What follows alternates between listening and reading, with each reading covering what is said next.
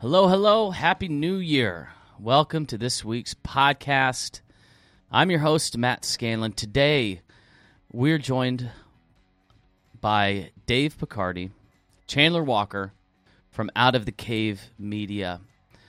We, we hit on pretty much every hot button issue in affiliate ownership today. Uh, you know, from sales to marketing to branding and to rebranding. Uh, so we talk about all these different things. Uh, I really enjoyed the conversation with these guys for a couple of reasons. Um, a, their honesty. Y- you'll kind of hear in our conversation about, well, let's just take rebranding as an example. You know, th- this idea of I need to rebrand my gym is sort of the new topic of conversation amongst especially affiliate owners. It's one of these interesting things to where there is no right or wrong answer here. It is all in how you approach it. What I appreciate about these guys' perspective is that they're honest about what it takes to undergo a rebrand. So if you are a gym right now that is maybe considering uh, a rebrand or dropping your affiliation or whatever the case may be, if this is on your mind right now, uh, this episode is 100% for you. You should definitely pay attention uh, to what uh, where the discussion goes as far as a rebrand is concerned. It's an interesting point in our industry that uh, this has become, a, you know, a, a common thing that people are doing or considering. Uh, my fear, however, is that this is our next shiny object or our next silver bullet. Meaning, you know, people aren't joining my gym because of the name on the outside. And if that's really your reason for a rebrand, uh, I don't think that you're doing it for the right reasons. Or people aren't joining my gym because they're intimidated by what we do outside. You know, and if you really haven't created content or blog posts or videos or testimonials, I mean, if you just don't have a hundred posts speaking to what you do inside your gym, a rebrand will probably be detrimental to what you're doing. Because once you rebrand, you're right there in the thick of it with everybody else. You've got nobody advocating or creating content on your behalf. So it's important. I'm not saying there's, again, I'm not going to say that there's a, a right answer or wrong answer, uh, but it is a decision that should come with a lot of consideration and a lot of evaluation. So I would say if you haven't written a blog post a week for the last year or two, uh, you know, maybe a rebrand. And now's not the time for a rebrand. Let's maybe build up the habits that generate brand awareness instead of rebranding. You know, if you're not creating regular video content in your gym, you know, maybe a rebrand isn't going to solve your problems because you've got a branding issue.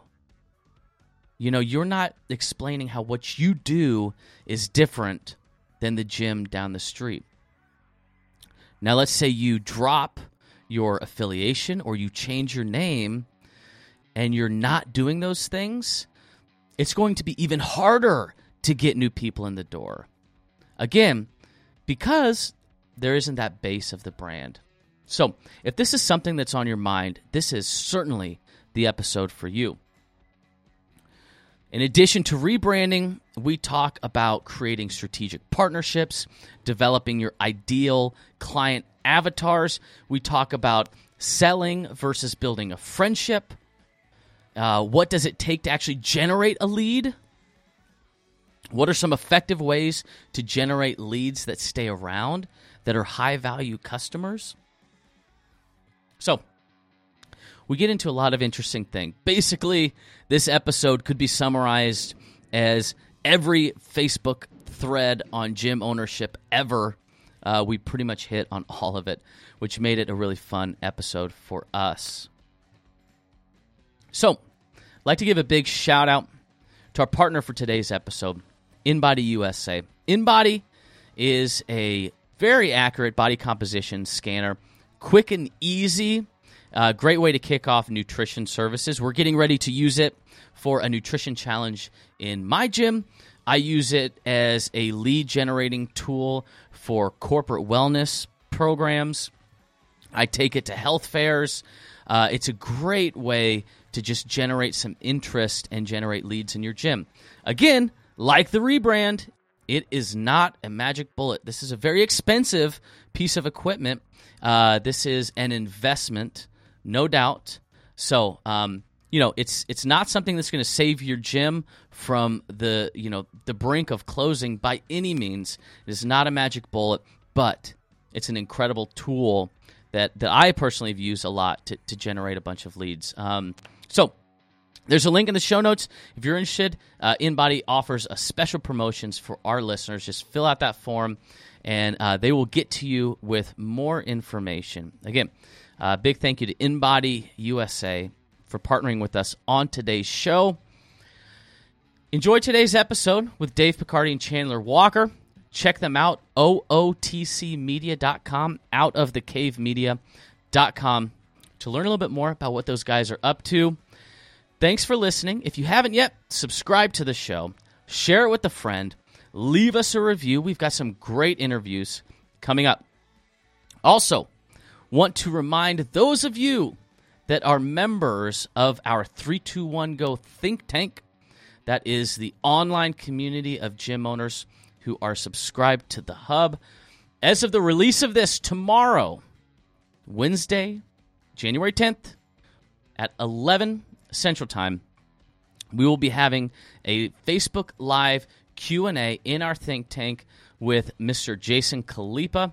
So, those of you that are interested, tomorrow, Wednesday the 10th, 11 a.m. Central Standard Time, we've got a Q&A live in the think tank with Jason Khalipa. So those of you that are subscribed to the hub and you are in the think tank, be sure to tune in tomorrow. Block off the time now uh, and get your questions ready. We've got a thread going with questions. We'll go rapid fire on that thing tomorrow. If you're listening to this the day that it airs, again, subscribe to the show so you don't miss any other important news like this. Share it with a friend and leave us a review. Thank you so much. We'll see you next week.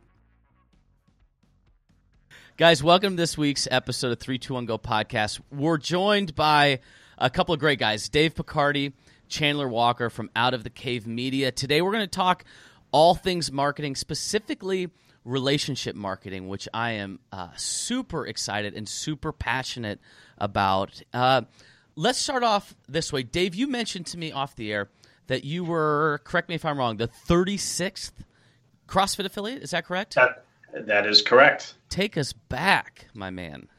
well, so um, I've come kind of full journey in this affiliate thing, right? like so back in the day, the affiliate thing was about putting on like uh, putting on your armor, getting your sword, charging out into the world, and um, and changing the world. And it was all about CrossFit, right? Like we're going to change the world, and everybody was really good friends back then, and uh, you know we're all sharing everything and talking, and uh, you know we go so far back that you know we had mastermind calls when there was six of the original affiliates that out of the top 100 that used to share ideas and we kind of created the group exercise model early on mm-hmm. uh, back then it was like i always called it spreadsheet math you know we're, we're running numbers and we're saying okay so if we get you know 150 bucks a month and you have 150 people this is our revenue right and no one took into consideration well now like my gym now that we own is is uh, 11,500 square feet and we have 150 grand in equipment and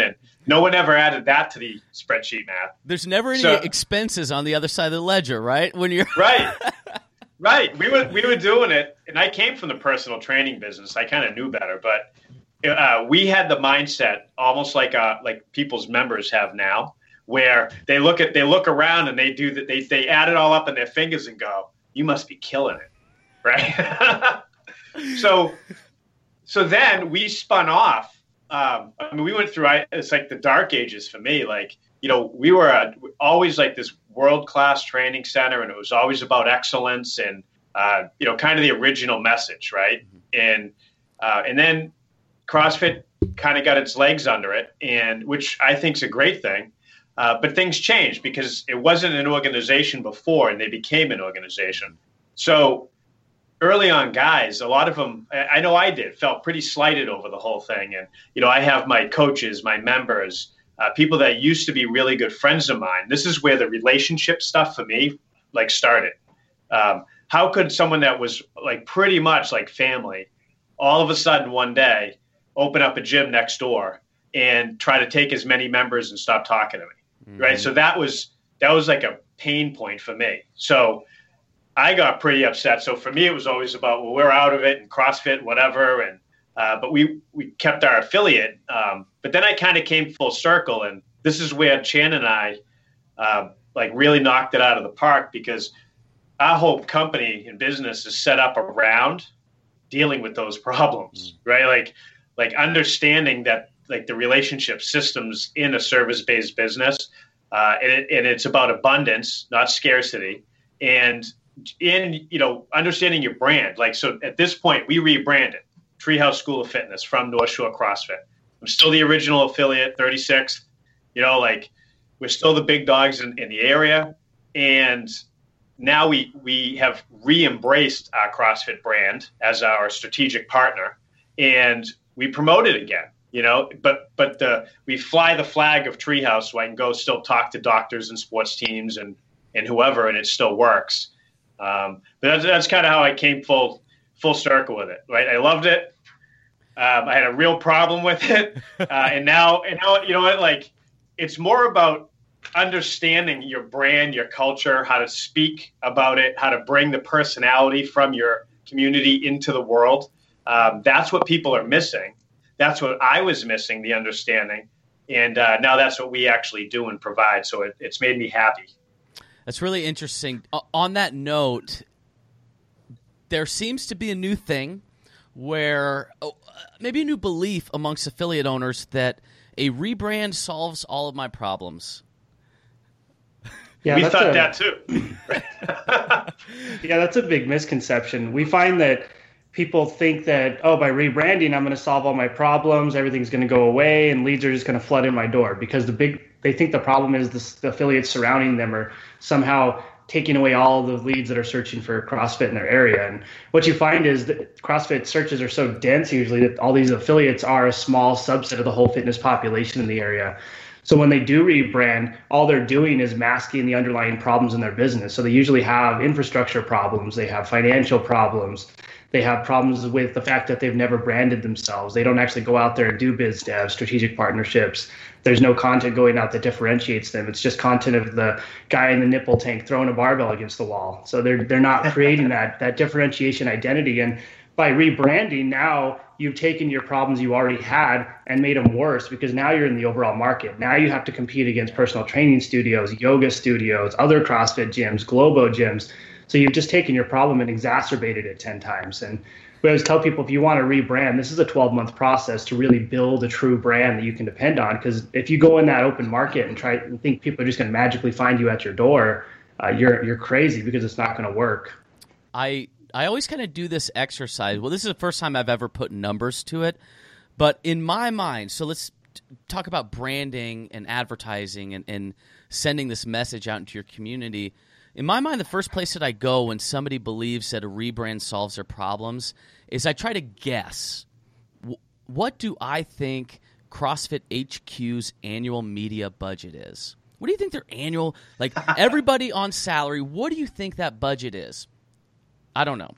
Let's even call it, let's call it $10 million. And I'm being like super conservative. You know, let's just say they've got a $10 million annual media budget.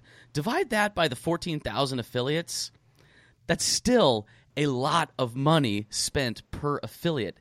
And so I'm like, oh yeah. Do you plan to start spending that? Do you plan to start hiring somebody to do these things? Because if not, that's what you're giving up, right? And so to, to your guy's point, it's I think there's a misconception of what it actually takes to build a brand, right?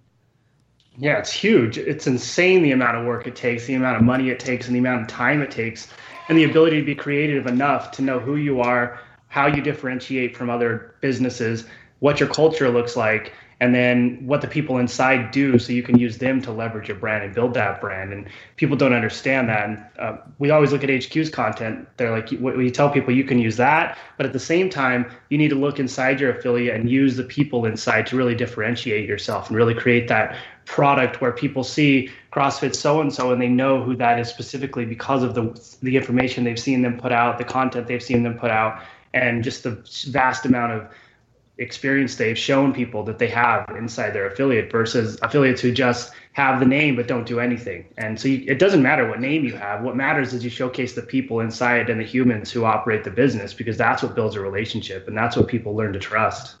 Legit. Uh, Chandler, I'm sorry we kind of like dove right into some really technical discussions. we didn't. Yeah. I, I kind of want to get to know you. So uh, Chandler's so, the man. Like we want to hear this story. Hell yeah! Take yeah, us back, I Chandler. So back in the day, we had. I was originally part of CrossFit Reno, which was the only gym in Reno, and it was like the 75th affiliate back then. So now it's probably like the 49th. but it was uh, it was basically like an L-shaped corridor. I think it was 600 square feet and that was all you had to roll around. And then we put a jujitsu studio in there. So now that 600 square feet was cut in half almost because there was a box of jujitsuers.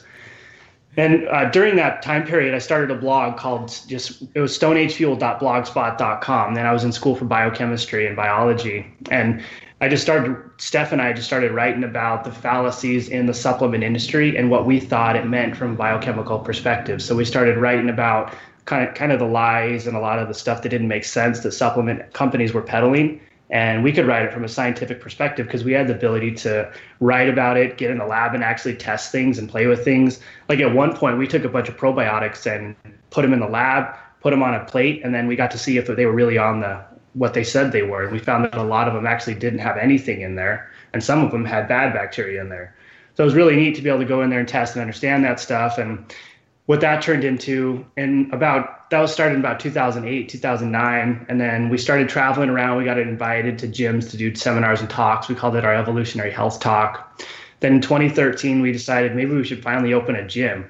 We at this point we'd have we'd helped two other gyms in town and pretty much trained everybody in the entire city who owns gyms and now there's like 17 of them uh, so at that point we were like all right let's open our own gym. So we opened stone age fuel in 2013 the whole thing was relationship driven and relationship focused from the start because we realized the blog was back when blogs were cool. So it was like when everybody was writing on Blogspot. And then the blog turned into like, hey, maybe we should do this on Facebook because Facebook's the cool thing now. And so then we started to build the, the brand on Facebook. And then from that, it turned into the brick and mortar location. And when you look at the way we started back in the day, we started just providing helpful information, content that built the identity behind our brand.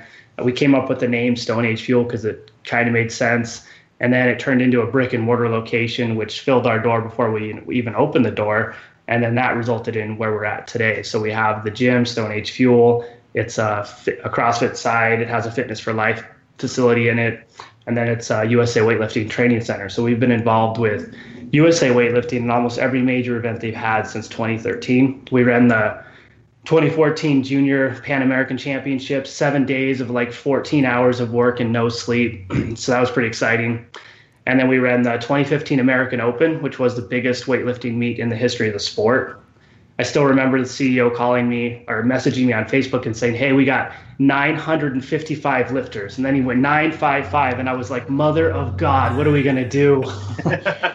it had never done been done before. We had people blogging like, "Oh, it's going to be terrible. They're going to it's going to be awful. Nobody's going to make it. They're going to screw it up." And then we made we were like, "Hey, we're going to we're going to one up all of you guys and make this a four platform meet." And then that blew their mind. They were like, "Oh no, this can't work. This is never going to work." And and we did it. And we ran on time the whole weekend nothing went wrong. I even lifted in the meet which was probably a terrible idea.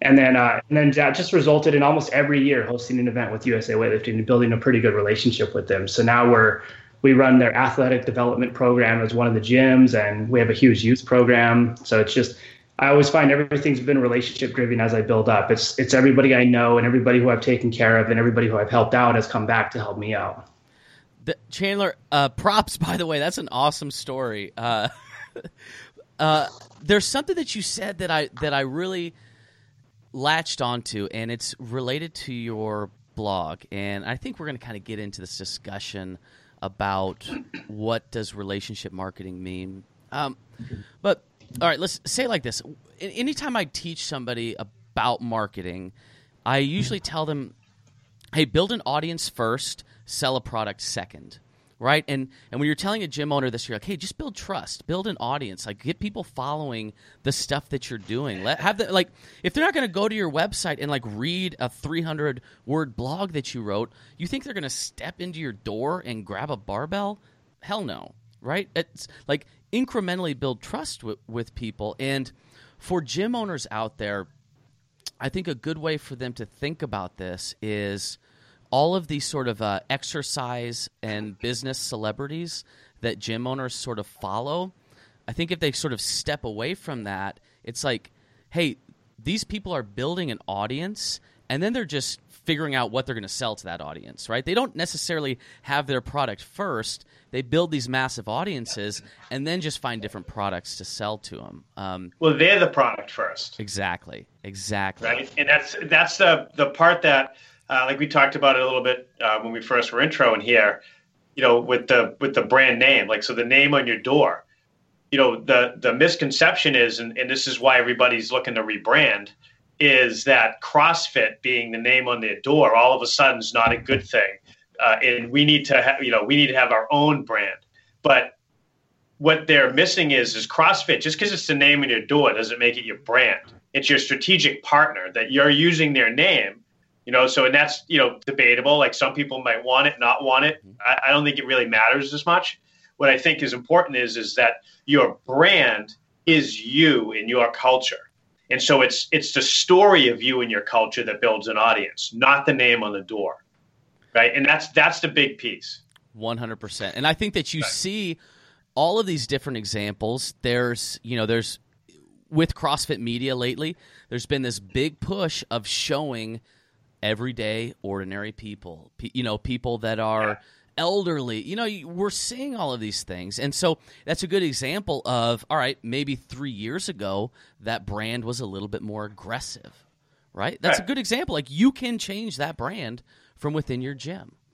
Yeah, that's it. And the thing is, when you look at people who want to build their brand or people who think we always hear oh i need more leads in. And then we have to look at it and say okay why do you need more leads? What's the fundamental reason why you don't have anything in your facility? And then we look at it from two segues. Do you want to just dump a bunch of money into direct marketing and lose trust of the consumer? Because they always see you putting out this just stuff to try to trick them to go to a landing page to trick them quick enough to get them to walk in your gym and hopefully convert 3% of them or do you want to build that audience up to where they follow you? You have this subset of raving fans. They read all your blogs, they watch all your videos, they comment on everything, they email you. And then when they walk in your door, they're like, hey, sign me up because I know Johnny, I know Jill, I know Jim, I know your whole staff, and I've never even been in this place. yeah and and that's what we want if, if they walk in and they know you specifically by name and they know what you're doing and they know all your coaches and they've never been in your facility once that's when you're at a point where you build that audience who recognize you, recognizes you, who cares about you, and who feels that they've connected with you because they walked in there because of you, not just not because of the name on your door. Your name could be zero gravity fitness, CrossFit, whatever. It doesn't really matter. All it matters is you, like you were saying, you build that audience and you build that brand, and and ultimately you build that trust as a result of everything. It's yeah. Um, I always do this exercise. You know, anytime we've ever done a seminar or anything and we get to the marketing piece, uh, the first question I'll, I'll always ask a group of people is how many hours of podcasts do you think you listened to before you spent $1 with this company? And, I'm, and we're like, people are like, oh, I don't know, 50, 100 hours of podcast. All right, how many, how many of our blog posts did you read? Uh, I don't know, 30, 40. And it's like, all right, that's it. You know, you, you know, paid – two, three, four, five hundred dollars for a weekend seminar. Well, you know, and you had to consume all of this content to develop the trust to part with a very minuscule percentage of your revenue. Now, put yourself in the shoes of a potential gym member. You're asking them for two, three, four times that much money. You're asking them to completely change their life, change the way that they hand off their kids with their spouse, change their work commute. They're going to need to buy a gym bag, maybe buy some nanos, maybe get some new workout clothes. Think about how they felt when they were in grade school gym class. You were asking somebody to fundamentally change their life, and you believe that just like a Facebook ad is going to get you there?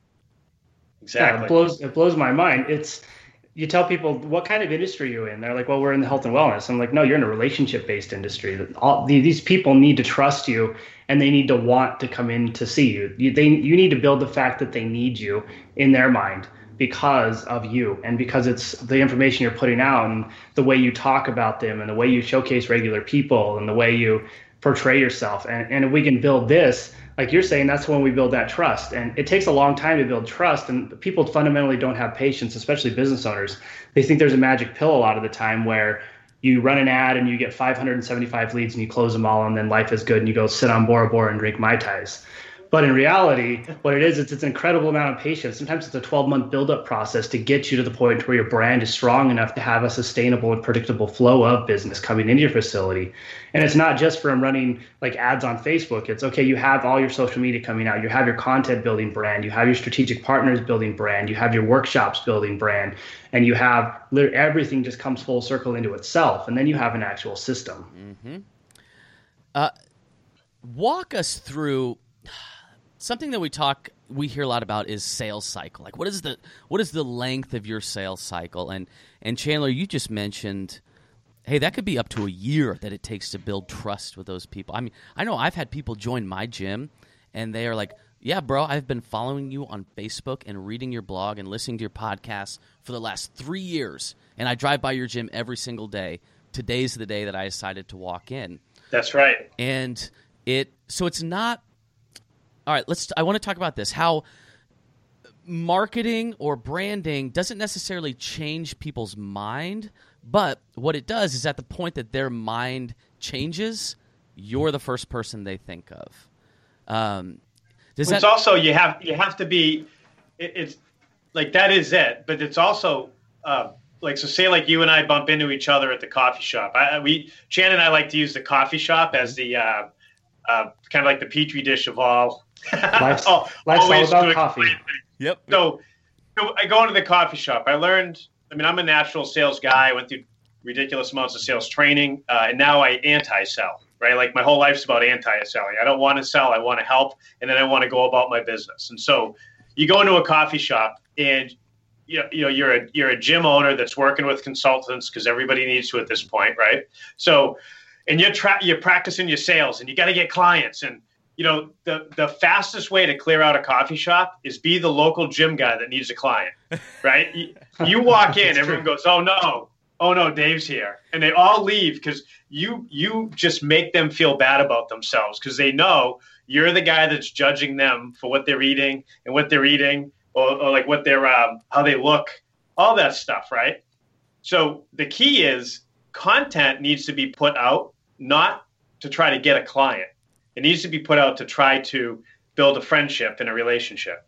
And when you happen to wake up one day and have the decision to today's a day like like I don't like what I look like or oh my god I just tripped walking and and and, and screw that. Like I don't want to trip ever walking again. Like and and then I saw your content that I see all the time. I'm like you know what I'm calling Matt today today's the day mm. You have yeah. to be in front of them all the time so that when it's the time they make their decision, they think of you. Mm-hmm. Right. Yeah. And, that's a big piece. Yep. And that's huge. I find anymore if I'm walking around and someone asks, I never mention the, the business unless they specifically ask me what I do. And, and then I talk, to, I try to get a little bit about them first. And then when they ask me for a card, I tell them, oh, I don't carry those. I don't have any of those. Uh, just open your phone, follow me on Facebook or Instagram? What social network are you on? Do you listen to podcasts? Just follow us on there because if I hand them a business card, it's going to go straight in the trash. But if they like me on Facebook, there's a chance, or Instagram, or listen to my our gym podcast, then we know that at some point they're going to consume our content and continuously watch us. A business card can be thrown away, but the following on social media builds, and they're going to see that, and then you can use like money to to build the awareness around it or get them listening to a podcast where they automatically get it twice a week or whatever and then you're in a good position to continue nurturing them. Yes 100% let's let's walk so we're dancing around maybe a couple different tactics uh, but let's maybe give the gym owners listening to this a picture of okay guys like i get it. I need to create content. I need to get people to trust me i need to build my brand but you know, Monday morning I'm sitting down and there's a blank screen on my computer. Like, what the hell does that mean? How do I get started, guys? Like, so give us an idea. What does this What does this look like if you're, you know, maybe you've tried to run a few challenges. Maybe you've tried to do a few Facebook ads. Maybe you've played around with Google pay per click, and you're just not seeing the return on that investment that you would expect. And you're like, you know what? I need a more sustainable pipeline. Guys, what's the first thing I do? Yeah, I think the first thing you need to do is you need to learn and understand what makes you different and unique. And in order to do that, you need to essentially interview all of your staff, figure out their strengths, their weaknesses, their personalities, and then interview your clients and figure out why they specifically came in, the stories they can tell, and the reasons they like you. And then from that, what we do is we build content specifically around the people inside our facility. So when they portray it, it shows that they really care. It help, makes them shine and it's put in a way that they can actually do it really well. So if we get we get a lot of people producing different realms of content we get some people who are really good at videos so they make videos. We get some people who are really good writers so they write. We get some people who wouldn't be caught dead on the video but they will talk and they don't mind if their voice is out there so we start a podcast with those people and so you need to understand what your staff's good at and leverage their strengths and then understand what your customers are looking for and why they came in to see you and why they st- stayed there then you have an idea of the culture inside your facility and you have an idea of how you can build your brand around that because your brand should be built from the people inside to help the people outside understand why they should come see you. So once you get that going, you just organize your, your information into phases of strategic planning. So phase one is kind of our discovery phase. So what did we find out? How can we organize this into a calendar? What could go wrong? and is it a good idea to move forward? Then we move into our planning phase. Okay, now that we've got this, we're going to take each one of our staff members, we're going to organize them in a day of the week. They all have a responsibility to produce something. Sometimes they're going to do conversations with customers or whatever we decide. Now that's done. Now we have execution phase. So now we're executing on putting all that content out. Everybody has a responsibility and if you have a staff and you give everybody the responsibility of like one segment a week, it's not the business or the gym owner trying to do it every day, which is going to burn them out and destroy them. So if you can set this out and if you're if you're a one man operation, then set it up, okay, I can do two pieces a week comfortably. I can make one video and write one blog and I won't go crazy. And so you have to set yourself up in a way that you're not going to burn yourself out doing this set your staff up so they're set up to go. Then once you have this motor in running, you go out to five local businesses a month and you establish little partnerships with those businesses. So you say, all right, how can I? And it's not going in there and trying to pull clients out like Dave was saying. It's going in there and saying, hey, I'm going to buy your products. I'm going to get to know every one of your employees by name. I'm going to get to know your managers. And then in a month or two, I'll see if we can do a workshop together. Or I'll see what we can do to work together. And, I'll, and then you work into strategic partnerships. So who do I know, like chiropractors, physical therapists, doctors, who do I know that can funnel people into me and I can funnel people into them? So if I have a physical therapist who has people coming out of PT, they can come into my fundamentals program as a segue to keep them healthy. And if I have people in fundamentals who are hurt and I know that they're going to need a lot more help than what we can provide, then they can do fundamentals at the same time as PT. So now I have strategic partners and and the whole idea is to organize this from content on the internet to people in your local community who recognize you. And if you get that in all all regards, you're in a good position to crush it. It's like a sound. Uh, hearing you describe that, it sounds like a massive spider web. You're putting out this spider web yes. to all of these different things, and then what you want to do is step back and look. All right, what what things connected? You know, like is it? Does, so the go ahead. No, so the, so the big thing is like so our process that we take people through is what we realize is because Chen and I give it all away for free, uh, but then our, our, service is based on you need an actual like accountability and a manager, and we actually take we have it's it takes six months to build that spider web, and we have we have weekly tasks and and and you know ways that we do it. So you go off with homework, and we go off and do back end work, and we kind of meet in the middle. And uh, and what happens is is is you know it's it's more than just go go work with five businesses. Like how do you tie that into your community? You know, so we usually start uh, like in your business. Who, what businesses? What do people do for work? How can you then interact with them? Uh, and then go out and create programs based on your community. Because really, what it comes down to is bring a friend day. The concept of bring a friend day, right? You need to create a spider web that is totally intertwined. So it's not separate, separate work, separate everything. It always everything leads to each other. Um, but ultimately, you're looking at every single point where if you're educating and you're featuring clients and all this, all the stuff they have to do, you're giving everybody you know the opportunity to bring a friend to some aspect of your network, mm-hmm. right? And so, like, I, like I know, like I treat it personally.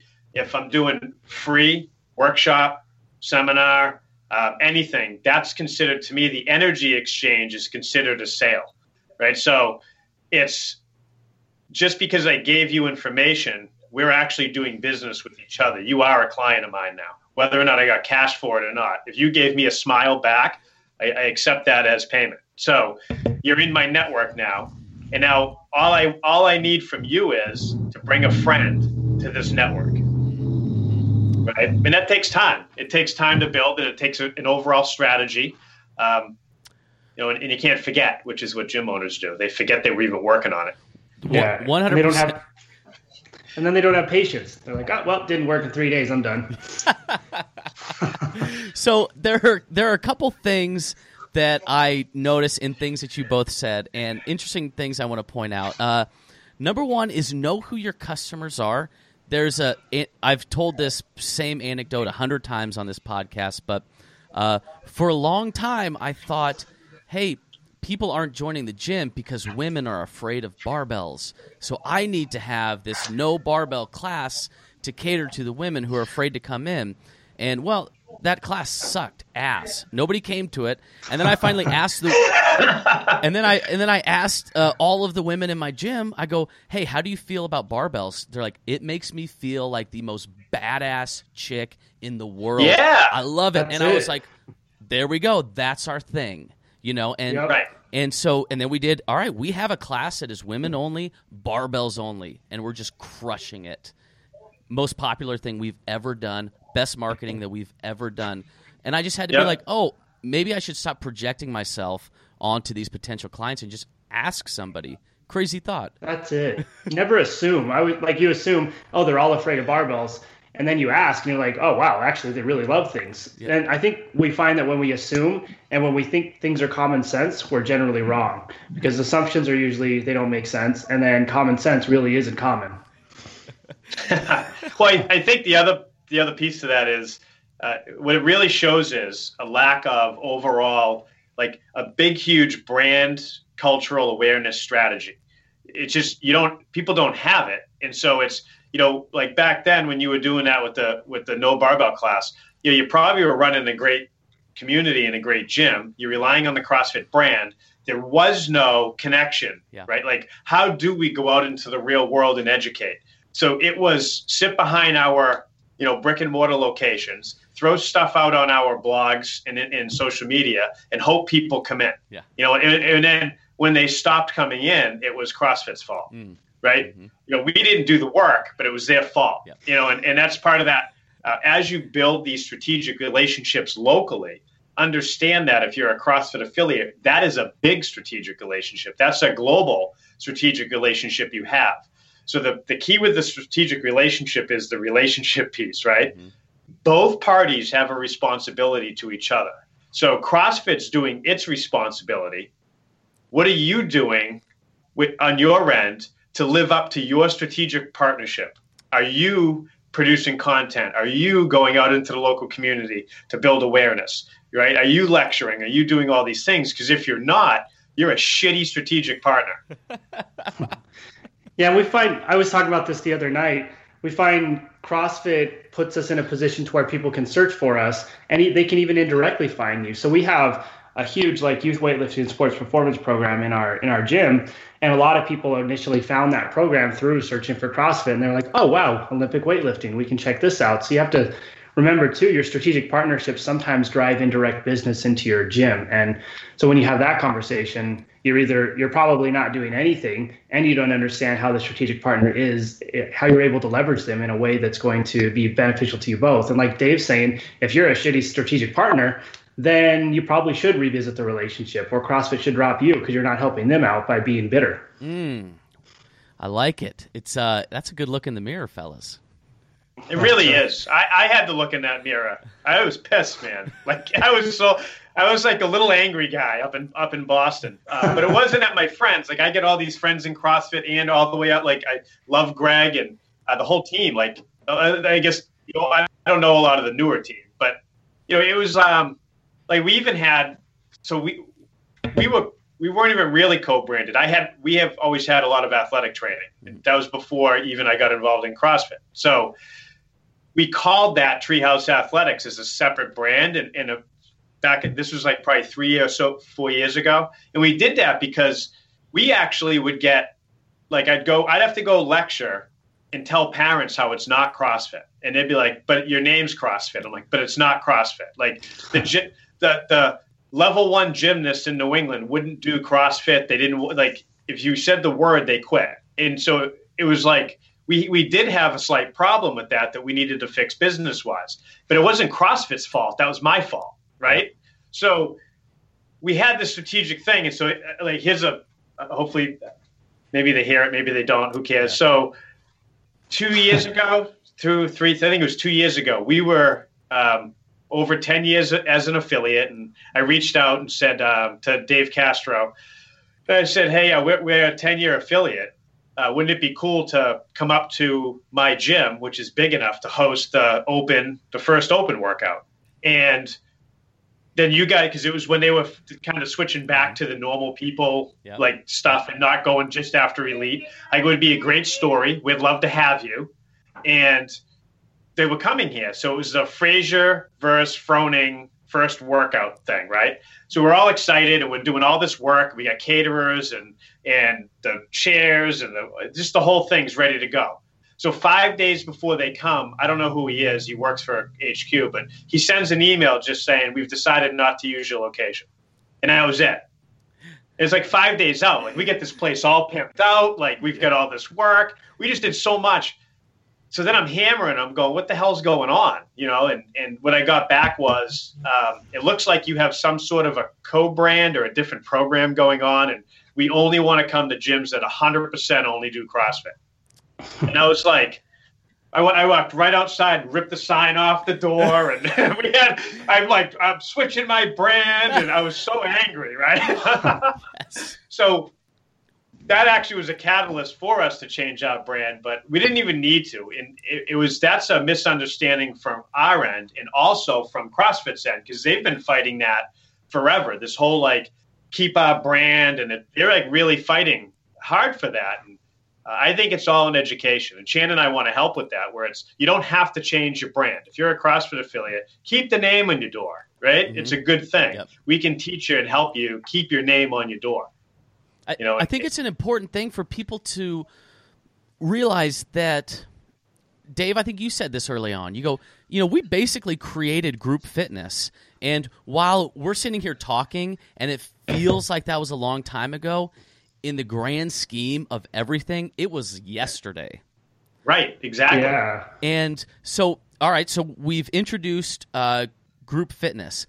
Next, another thing that CrossFit introduced into the marketplace was the idea of affiliation over franchise. Now, that yes. is even crazier than group exercise. That the, the general public does not even come close to understanding that.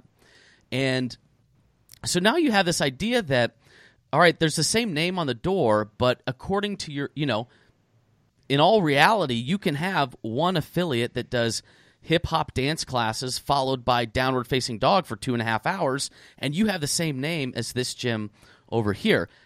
I see that as an opportunity instead of a hurdle. Yes. Yeah, we find it's, it's all about it's not what the name is, it's perception built around what you're doing. And so if you're doing hip hop dance downward yoga, the gym down the street, people are going to see that and they're like, dang, that, that's pretty cool. He's doing hip hop dance and yoga. And then if you're over here doing like barbell stuff and showcasing that, and then if the guy down the street's doing like underwater basket weaving. Now you've got three different subsets inside the same kind of franchise looking model, but more of the affiliation model. And so people can see that and they're like, oh man, well, that CrossFit does hip hop dance. That one does underwater basket weaving and that one does barbells. I'm super interested in underwater basket weaving because it's awesome. So I'm going to go over there and check them out. And that's ultimately creating that identity around who you are and creating the perception around your brand. And so then everybody will identify each different facility with their their little quirks and their differences. But the problem is the gyms don't know how to showcase that and they don't know how to build that perception or they just don't do anything and they expect magic to happen at their door. And so if they really want to build that perception that identity, it's showcase who you are and showcase what makes you different. Don't showcase the same thing because everybody's standing there being like, hello, my name's Bob. Today we're going to teach you how to do a kipping pull up. And so does everybody else. So you're going to get bored and leave this conversation. You need to get in there and show them, like, hey, this is Bob. I'm going to show you how to do underwater basket weaving because it's what makes us different. And this is really cool. And that's what builds that perception. And that's what builds that identity. And that's what builds that brand. And what a cool. I cannot, off the top of my head, I can't think of another business to where you can pay, you know, so little money and step into such a massive search engine presence, such a massive brand awareness, yet still have the opportunity to create differentiation underneath that massive heading. There's really no I mean what other business are you going to start? It's not like you can do a Planet Fitness like, "Oh, I have Planet Fitness that has instant brand recognition and billboards, but also we crush weight in here." You can't do exactly. that. You, there's no, no, other opportunity like that it, it, it's a ridiculous opportunity. It puts um, like it, this goes back to you know when I ran into my problems with it as it grew was in in New England. I was lecturing in colleges. I was you know like re, like getting up there and, and really growing that CrossFit brand and putting a ton of work into it. And at one point, people were saying to me, "Wow, your CrossFit thing's really taken off." And I'm like, "Well, it's not my thing. We're just a part of it." Right? But it, but people thought that the I had members that thought that like holy sh- look at all these locations you have. I'm like no, that's not me, you know. Like and then I didn't do this. But then what I found was, and this was this is it still goes back to this is why we we have out of the cave media for this exact reason. So I went from being spread out where people would drive two hours to train with me. I'm lecturing all over New England. Uh, we had a huge network. And then over a period of a few years, I just kept getting put down into my own little box. Oh, which CrossFit guy are you? Oh, you're the guy that owns the location over here. And I'm like, no, I'm the I'm the guy. Wait a minute, wait a minute, what happened? Right? and then they're like, oh no, I go to this guy. He's amazing. I'm like, is that the kid that I kicked out of my gym because he didn't know how to snatch? You know what I mean? Like, like so it was like this weird thing because because I made my identity just the word CrossFit, mm. right? Like, so I'm out promoting the the only thing as opposed to making sure people also knew, right? Like my culture, yeah, like which which is my unique way. So when I like we deliver our version, my version of how I like the CrossFit philosophy to be delivered. Mm-hmm. And so if you ask me, this is the way it should be done. But you go down the street, it could be done totally different. That doesn't make it wrong. That makes it that culture mm. and that person's expertise. Um, and so, uh, what's that Adam Sandler movie where he was um, the Israeli special forces guy? Oh. You guys know what I'm talking oh, about? Oh yeah, yep. That was exciting. and, and was that the movie? Was that where where uh, the bad guy, like every word he said meant one the same thing. He said one mm-hmm. word and it meant like a lot, lot of different things. Like you could be you could be put to death or freed, and he'd, he'd say one word. So that was like CrossFit, yep. right? Like CrossFit became anything you wanted it to be, which is that this is the most beautiful thing that's ever happened to marketing. It can be anything you want, but it's you that has to make it what you want it locally in your market. Yep. Zohan. Yeah. That was the Zohan. Yep. Yeah, yeah. Yep. Zohan. You don't mess with Zohan. That was exciting. There was actually a good point there. If someone walks into a, a gym or our gym or any gym and they say, what makes you different? At that point, I know I failed in my branding and I need to revisit what I'm doing and uh, I need to figure out a way to get that person to understand what I'm doing because that conversation especially in like our gym, we haven't had that conversation in three years or ever. But if, if a gym's getting that, like what makes you different? Why are you different price than the guy down the street? Both of you fundamentally failed in your ability to create differentiation in your CrossFit brand. So people should walk in there and already know what's going on. They should already be familiar with you and they should be pumped about joining. It's not a conversation of sales, it's a conversation of enrollment. Mm. I'm ready to join. How do I do it? All right, let's step in my office. Let's talk a little bit. Let's take 20 minutes to figure this out and see if it makes sense to move forward. Yep. Guys, I want to talk about Out of the Cave Media. Uh, when did this start and where did the name come from? So, Out of the Cave Media came from basically we opened Stone Age Fuel uh, a long time ago, 100 years ago, and then we started working in uh, in the Mad Lab group a little bit, working with kind of businesses and helping people understand marketing relationships. And what we really started to find was people fundamentally didn't understand how to build it or what it even meant, and everybody was addicted to leads and lead generation, or not lead generation, like automated email systems. And so we figured out that there was a, a gap there. There was people with all of this stuff but no way to get people to it or no way to get qualified people to it who cared about them. And so then we started and out of the cave media was born what was it a year and a half ago dave? Year and a half. I mean, we've been doing it for a little longer. We officially became out of the cave about a year and a half ago yeah we found that we really needed to probably put a name on what we were doing and create our own brand around it so then we called it out of the cave media because we're taking you from the Stone Age and pulling you out of the cave. We got to figure out what's going on in today's economy and create brand, culture, identity, and differentiation. And then that created our motto of our goal is to build a culture of caring in the business with the owners, the coaches, and the customers and the potential customers. And if we can build that culture of caring around everybody who interacts with our business and our brand, then we've ultimately won. And then out of the cave mission, out of the cave's mission has ultimately won. Mm-hmm. There's you brought. I did not I meant to bring this up earlier, guys, uh, but Chandler, you just hit on it. I, so I do want to back up a little bit and go over this. But the the idea of of marketing automation is maybe it still is, but there was a time where like that was just so sexy. It's this like set it and forget it. Like you don't ah just you know pay a monthly thing. You don't you know it's it's all good. You don't have to worry about anything. Um, I don't know. I have not seen a lot of success from like the full automation. Um, what what hiccups do you guys see in that? What things do you guys think can be automated? And and kind of where did we go wrong with our obsession of not needing to actively brand? I think we we see I call it shiny thing syndrome. You're like, oh man, marketing automation. I don't ever have to do anything again. I can go drink my Tyson Bora Bora now because my business is complete everybody, we're happy now. And then they do it and they're like, well, shit, nothing happened.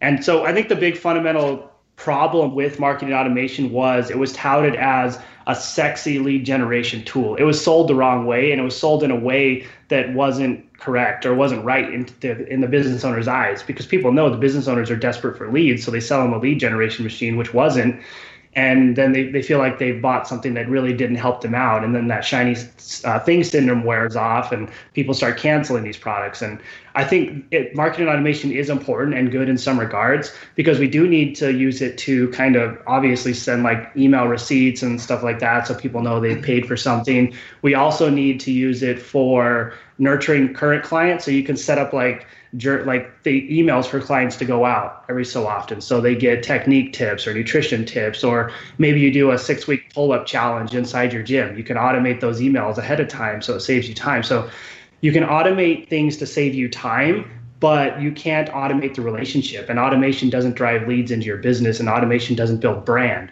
Automation can nurture the people who you've already pulled into your network but that's where it ends it um so, so there's there are certain instances, like you said, sending a, a follow up email. Somebody schedules an intro. Like there needs to be an automated email that goes out. You don't want to leave that kind of stuff up to right. up to chance. Yeah. Um, but it's a. I'll give you an example. There are these pants. I, I use this example a lot. There's these pants that I love.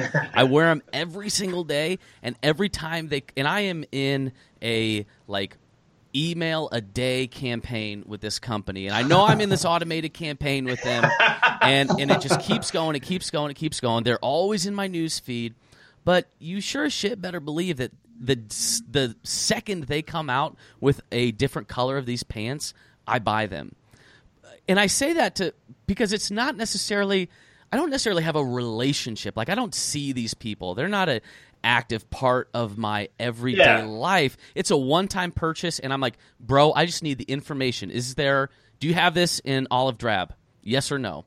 If yes, I'm buying." And like that's a great example of good automation. That's not our business. Yeah, exactly. I think what like the big thing is because we're we have it. Like I mean, we we one of our products is some automation stuff. Um, and early on, we did make the mistake. We were pushed in this direction a little bit, but we made the mistake of selling it as the first thing. Yeah. And we quickly like we don't even talk about it anymore because it's something that yeah, it's a necessity, but it's not. Um, it's not what our specialty is. So we we use it as a as a, uh support mechanism, not as a primary driver. But I think what happens is like so you just described something where it's it's client experience in the client life cycle, right? You have to look at the whole thing. You can't look at one piece. And this is the the like shiny like object syndrome. Like people are selling these individual pieces and they're tapping you for like 500 a 1000 like and then you can't afford anything else you have to not look at any of that you have to look at client life cycle you have to come up with a full-blown strategy for that and then you have to fill in every piece of it client experience and then you can say this is the tool i'm going to use to fill this gap in the client experience. And then next week a new tool could come out that could be better right which is fine. But that's not the product. The product's the, mm. the client experience. And so what you're describing is is is a, a like a nurture system. People are like well i only get a 30% open rate. Well like no one's going to open 100% of your shit. Mm. Like th- you have to you have to go to where the consumer's at. So you have to make sure that your stuff goes to every platform out there and then when you when your consumer happens to want something they'll see they'll see it at the right time so it might not be for them every time it's only for them every quarter or whatever it is Yeah, I think that's a good point that Dave had there. It's automation can't we don't see it as the beginning. It can't be the beginning. It can be down the road and it can be something we add in once the spider spiderweb system's put together as the final piece to nurture the people you've brought in and to create the conti- continual brand identity and relationship building but it can't be the first. I think that's the big problem people run into and that's why we don't even talk about it anymore because we don't want people to buy that up front and we work with a lot of people who are on different automated platforms but we still build our system on top of it because we're capable of basically interjecting ourselves and injecting what we do into that to make sure that they are getting the brand, the identity, the culture, and the relationship they need to make that automation actually work. And I think the last thing people struggle with with automation is they buy these out of the box packages. And then the guy down the street buys the out of the box package. And now you're sending the same exact emails, you have the same exact website as the guy down the street. So now you've No essentially made culture. your, yeah, you made yourself look like a fran- you've literally made yourself look like a franchise with this because the, the consumer sees, oh, same website. Okay, I, I opted on both these campaigns. Oh, same emails. They must be the same thing. I'll just go find the cheaper one. So what I think you really need to look at with this is you need unique and unique automation that creates that differentiation. So you need to write it out all around your culture and around you, and it can't be the same as the guy down the street. uh, one thing I, I love this this picture of your client journey, your client experience is the same, and you need to map that out. And then Yes. and then as tools come at you, you simply insert those tools into that same journey, into that same culture. Now, so because then you're prepared. All right, let's say that uh, you know Google's email filters are amazing. People are automatically unsubscribed from any list that they're at. It like all of these things. So the day that email dies, sweet. I I can just throw text messaging into That's this right. existing client Yeah. journey. Oh, let's say uh, people stop reading my blogs. Awesome! I'll start go. Uh, I'll go do lunch and learns at uh, local companies. I'm just interjecting that into the same client experience. So like the the tools don't really matter. It's that it's the That's right. culture and that experience that the pe- that the people are receiving. Yeah.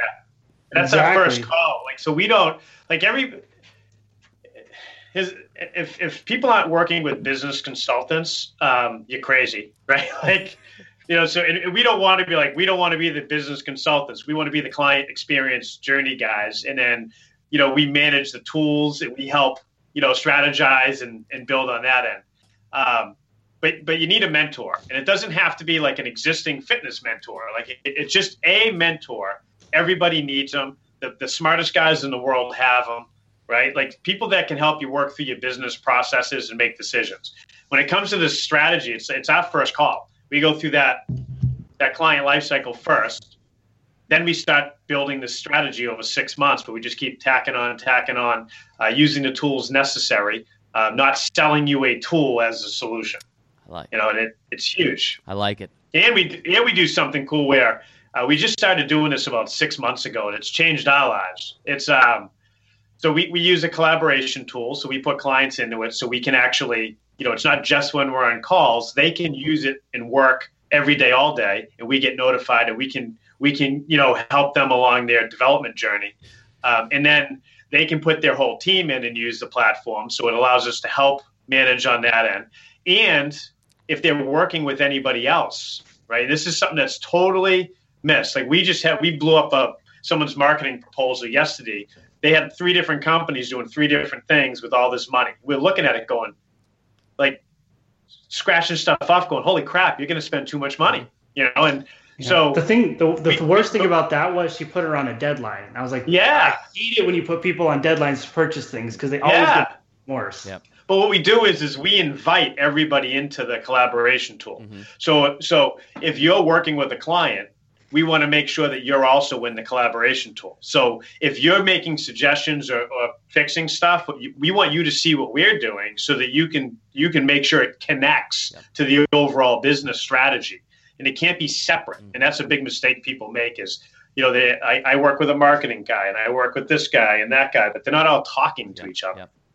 Uh, that's cool, guys. I, I so let's do this. Let's wrap up this show talking about what can we do? What action can we take? We we've talked about how important culture and differentiation is. We've talked about how important this client journey is.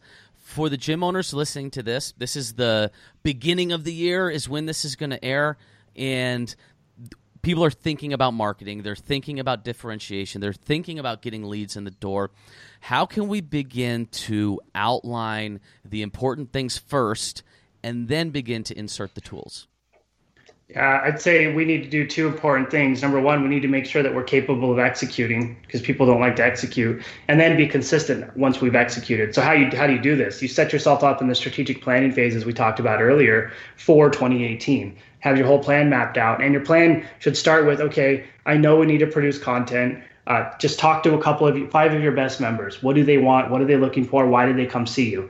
Then, once you understand and learn that, make the commitment to putting out two pieces of content a week one from you and maybe one from one of your staff, or if everybody wants to do it. But I would say two to start so you don't burn yourself out and you actually do it. Once you put that out, then walk into five businesses and talk to them about how you can guys can work together in the new year and what they would like to see from you and what you could provide them. Always approach them with the idea that you're going to give them value first and you're not going to ask for anything in return. And once you do these two, these two things are critical because then you're setting yourself up so people can see you with the content you're putting out. And I'd recommend videos right now or a podcast because people will watch or listen over anything. And then go out and talk to the local businesses. And now you have two pieces of the spider web established that you can use and start driving business into your gym, both online and offline. And it starts with the people inside your facility. So use them to learn and understand how you can bring more people in like them, then produce content and information to uh, people who can see and say, "Wow, that's me. That that's that's what what I'm experiencing, struggling with. I have to go see them now." I think a great question. I love that last bit there, Chandler. Uh, it starts with the people in your facility. A great question. I mean, legitimately, just write down your five favorite members and walk up to them and be like, "Hey, like, what what were you doing before you came in? Like, what what of our stuff did you look at? What was what was compelling? Did you like us on Facebook? Did you follow us on Instagram? Did you read any blogs? Did you hear something from a friend? Did you see me present somewhere? Cool. What what did that look like? And then what was the thing that made you actually walk in the door? Because I know you were nervous before you did it. There's probably a lot of anxiety around that decision. What was the event that made that happen? Yeah, that's it. And then if it's a good story, record it. Boom. There's your there's your person on That's the right. internet Yeah, right do now. it. You're- Do it live. Yeah, that's what I do. Awesome. Oh, that's, so right. cool. Um, guys, how do we how do we find you? Uh, social media, uh, any any cool blogs or piece uh, bits of information the gym owners out there should check out first and foremost? Yeah, so you can find us on Facebook and Instagram and Twitter at OOTC Media. That's where what we are is everything at Facebook and uh, Periscope and YouTube. We do a live show every single day almost. We call it the Almost Daily Show. Uh, you can also go to our website, ootcmedia.com, or our claim to fame is our podcast. So it's called the Almost Daily Show. So we get on there and we talk about a different topic. We keep it under 20 minutes just about every day. And we answer questions. So if people do have questions for the show, just email us hello at ootcmedia.com and we'll answer anything you have. We'll even bring you on the show to talk about it. Awesome. I like it. Guys, uh, thank you so much. So, uh, Dave Picardi, Chandler Walker. Guys, this was a really fun discussion. We should do it again. Uh, let's do it again sometime in, in, the new year because you guys have a lot of great it. insight with this stuff. A uh, ton of fun uh, to talk to. So, listeners, uh, OOTCmedia.com, Facebook, Instagram, Periscope, podcast.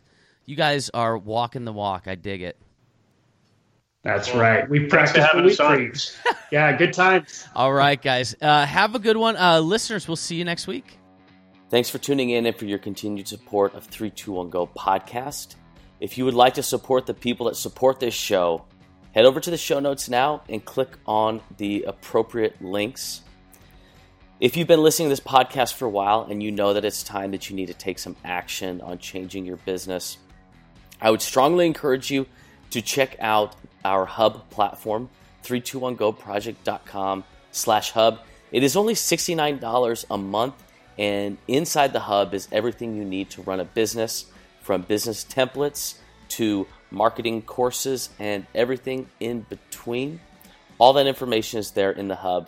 If you are a member of the hub and you want a little bit more additional accountability, check out one of our M3 groups. That's a momentum mastermind group. It is you and four or five other like minded gym owners uh, just ready to crush it and keep each other accountable. Uh, 321goproject.com slash M3.